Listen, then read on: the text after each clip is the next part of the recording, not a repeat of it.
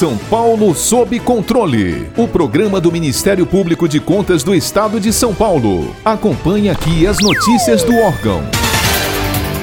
Em junho deste ano, a Lei Federal 8666 completou 27 anos da sua promulgação. Mesmo com quase três décadas de vigência, as inúmeras disposições da Lei de Licitações não se mostraram suficientes para salvaguardar a eficiência necessária nas contratações emergenciais que estão sendo firmadas pelos gestores públicos desde o início da pandemia de Covid-19. Com o propósito de atender à emergência e à celeridade que o momento pedia, em 6 de fevereiro de 2020 foi publicada a Lei 13.979, simplificando procedimentos licitatórios, desburocratizando o acesso aos insumos de saúde e instituindo hipótese de dispensa de licitação para a aquisição de bens e serviços. Também estabeleceu a presunção de emergência para todas as contratações destinadas ao enfrentamento da emergência de saúde pública. Para nos ajudar a refletir sobre esse tema, convidamos o professor de Direito Administrativo da FGV, doutor e mestre em Direito Administrativo pela USP e Master of Laws pela Universidade de Sussex, na Inglaterra, Dr. Guilherme Jardim.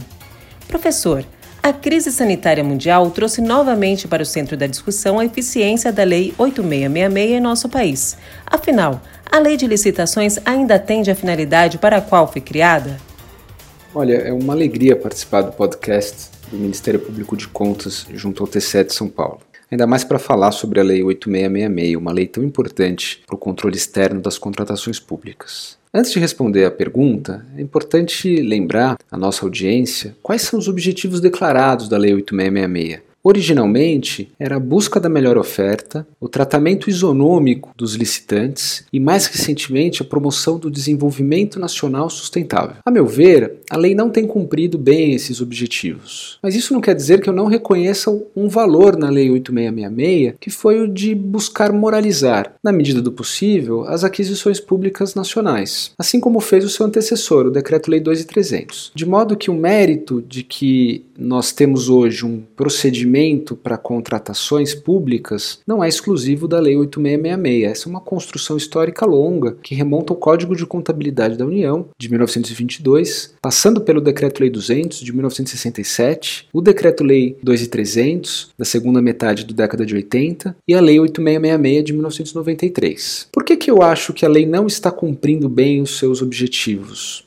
Bom, por muitas razões. A primeira tem a ver com o processo legislativo da Lei 8666. Quais foram as entidades que se engajaram no processo legislativo que antecedeu a 8666? Foram as pequenas e médias empreiteiras. O relator do projeto que deu origem à 8666 era um médio empreiteiro. Talvez por essa razão a lei tenha um vocabulário tão próximo do mercado de obras públicas. Certidão de acervo técnico, projeto básico, projeto executivo, os limites para alteração contratual em linha com as práticas mais arraigadas no setor de construção civil. Então, uma lei que foi feita originalmente pensando em obras públicas. Não obstante, e aqui vem a segunda razão pela qual eu desconfio um pouco dos objetivos declarados da 8666, ela se aplica a qualquer aquisição pública, seja a aquisição de itens de escritório, seja a contratação de um grande projeto de infraestrutura. É difícil imaginar que uma norma ou melhor, que um procedimento de licitação que sirva para coisas tão diversas alcance bons resultados em todas elas. Terceira razão pela qual eu acredito que a Lei 8666 não está alcançando seus objetivos é o fato de que ela se aplica indistintamente a todas as entidades da administração pública nacional, portanto, União, Estados, Distrito Federal, municípios e todas as suas entidades, com exceção das empresas estatais, devem observar a Lei 8666 no momento de contratar. Na prática, o que isso significa? Significa que o governo do estado de São Paulo, no momento de contratar uma grande obra de infraestrutura, ele deve seguir a mesma norma procedimental no que diz respeito à contratação e muitas vezes ao próprio conteúdo do contrato do que a prefeitura pouco favorecida do ponto de vista econômico localizada numa região distante do país. É difícil que uma lei com essas características gere bons resultados em ambientes tão díspares, em ambientes tão diferentes. E finalmente, a Lei 8666 é uma lei muito complexa. Tem mais de 100 artigos, procura regular minúcias do procedimento de contratação. Tem até uma parte penal prevê crimes. Qual é o resultado desse cenário tão complexo da Lei 8666? De um lado, uma dificuldade muito grande para que o gestor a cumpra de maneira correta, e a jurisprudência do Tribunal de Contas do Estado de São Paulo em matéria de exame prévio de edital é um bom exemplo dessa dificuldade, onde se constata o cometimento de erros reiterados. O tribunal censura determinada exigência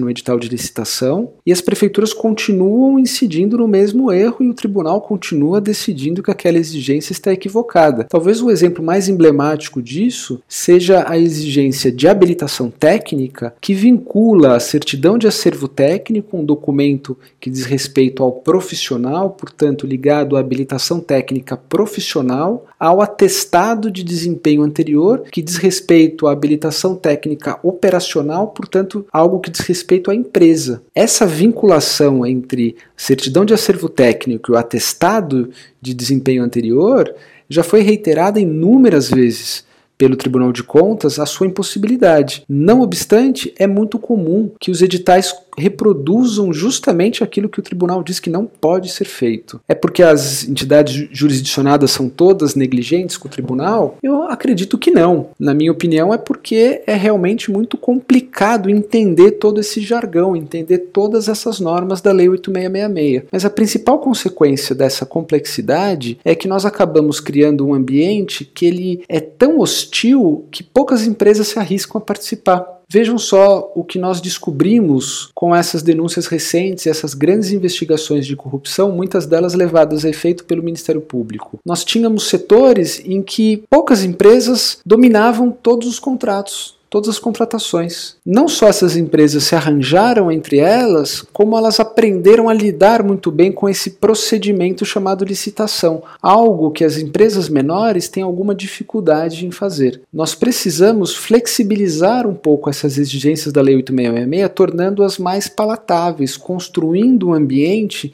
que seja mais auspicioso para que novas entidades, novas empresas queiram dele participar. A adesão do Brasil ao Acordo de Contratações Públicas da Organização Mundial do Comércio vai nessa direção. Normas mais flexíveis para que investidores estrangeiros possam compreender essas normas e, assim, competir no mercado brasileiro de compras públicas em igualdade com empresas nacionais, inclusive essas que foram investigadas e algumas até punidas no âmbito das grandes operações de corrupção que nós assistimos recentemente. Nós não podemos nos apegar a uma lei que já tem 25 27 anos de existência e que não nos blindou da corrupção. A Operação Lava Jato está aí para demonstrar. Muitos contratos alvo da operação foram firmados mediante licitação. E a lei também não nos garantiu boas aquisições públicas. Por que será que o café da repartição pública não é tão saboroso quanto o cafezinho que a gente faz em casa? Doutor Guilherme, muito se fala sobre a qualidade de produtos e serviços licitados, que a disputa pelo menor preço impacta diretamente no padrão do objeto a ser contratado. Há quem defenda que essa condição é minimizada em uma contratação direta. Entretanto, os valores acordados nem sempre serão os mais em conta no mercado.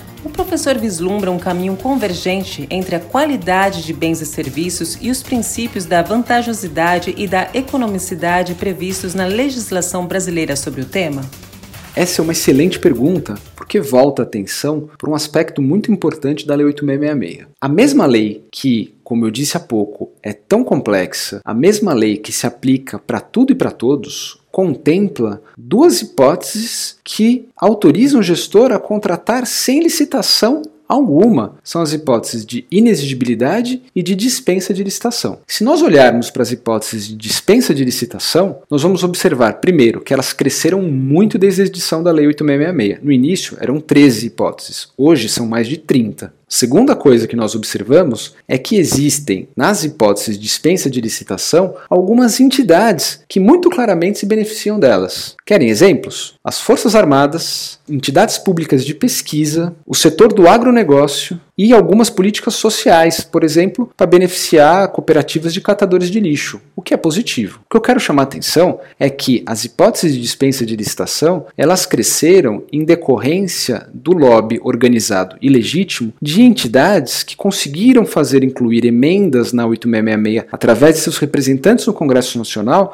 para eximi-las do dever de licitar em algumas ocasiões. Será que é porque essas entidades são todas corruptas? Ou será que é porque a Lei 8666 talvez não gere bons resultados sempre? Temos de pensar sobre isso. Será que vale a pena manter um regime que é tão engessado, é tão rigoroso como o da Lei 8666 e ao mesmo tempo, nesse mesmo regime, existirem tantas hipóteses que autorizam que se contrate sem cumprir procedimento algum? E é mais interessante ainda olhar para esse tema se a gente observar que, não obstante o crescimento exponencial das hipóteses de dispensa de licitação da edição da lei até hoje, não houve igual ajuste no procedimento da contratação direta, que é muito mínimo. É um procedimento muito frágil. Uma pesquisa de preços, uma justificativa dos fornecedores, publicação quando o contrato já está feito e pronto. Não é curioso? O legislador aumentou as hipóteses de contratação sem licitação, mas mexeu pouquíssimo no procedimento dessa contratação direta. E qual é o problema disso? O problema é que o procedimento, assim como na Lei 8666, na licitação comum, o procedimento serve para que se possa haver controle desses atos, para que o gestor público siga um processo que o impeça de agir com arbítrio, que o impeça de agir com abuso. E o processo permite que controladores, como o Ministério Público de Contas,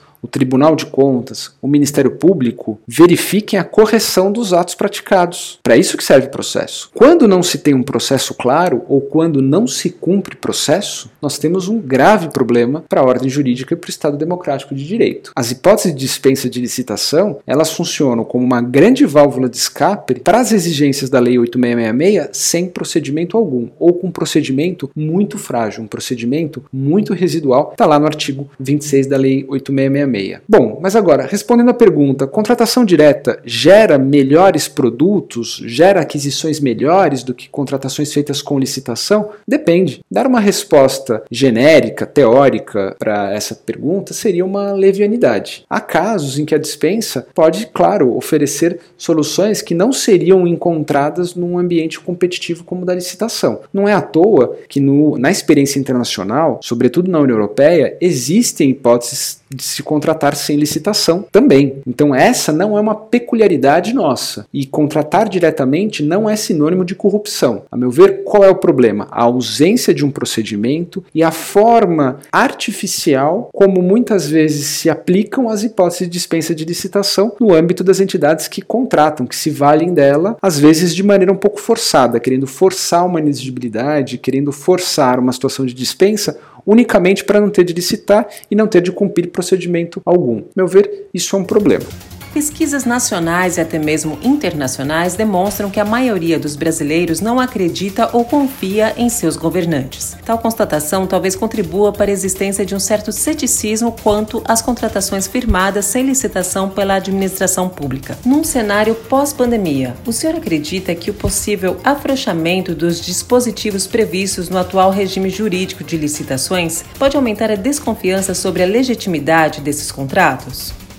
Muito boa pergunta, porque ela relaciona a contratação pública com política pública e, se nós observarmos, a administração, quando contrata, ela está buscando meios de concretizar as suas políticas públicas. E é também no ambiente das contratações públicas que nós percebemos muitas denúncias de corrupção. Então, o tema das contratações públicas, ele deve sim andar ao lado desses dois outros grandes debates, que dizem respeito às políticas públicas e à corrupção. Respondendo objetivamente à pergunta, na vigência da pandemia, foram editadas diversas normas para flexibilizar normas aplicáveis às contratações públicas. Essas normas, a meu ver, apresentam uma feição dúbia. De um lado, elas sinalizam para maior flexibilização em direção a contratações mais eficientes, mais céleres e mais efetivas. Um exemplo singelo: a possibilidade de que se reduza o prazo entre a publicação do aviso de licitação e a sessão de julgamento. Isso permite que se contrate mais rapidamente, que é positivo Mas há também aquelas normas que autorizam, por exemplo, que o gestor pague antes de receber. Ele pague antes de liquidar a despesa. E aqui nós temos alguns problemas, a meu ver. O primeiro é que isso pode acentuar a situação de desorganização fiscal que nós já vivenciamos hoje. O segundo problema é que essa norma autorizativa pode ensejar situações de desvio, seja por parte de agentes públicos, seja por parte de seus fornecedores, em que a despesa é paga,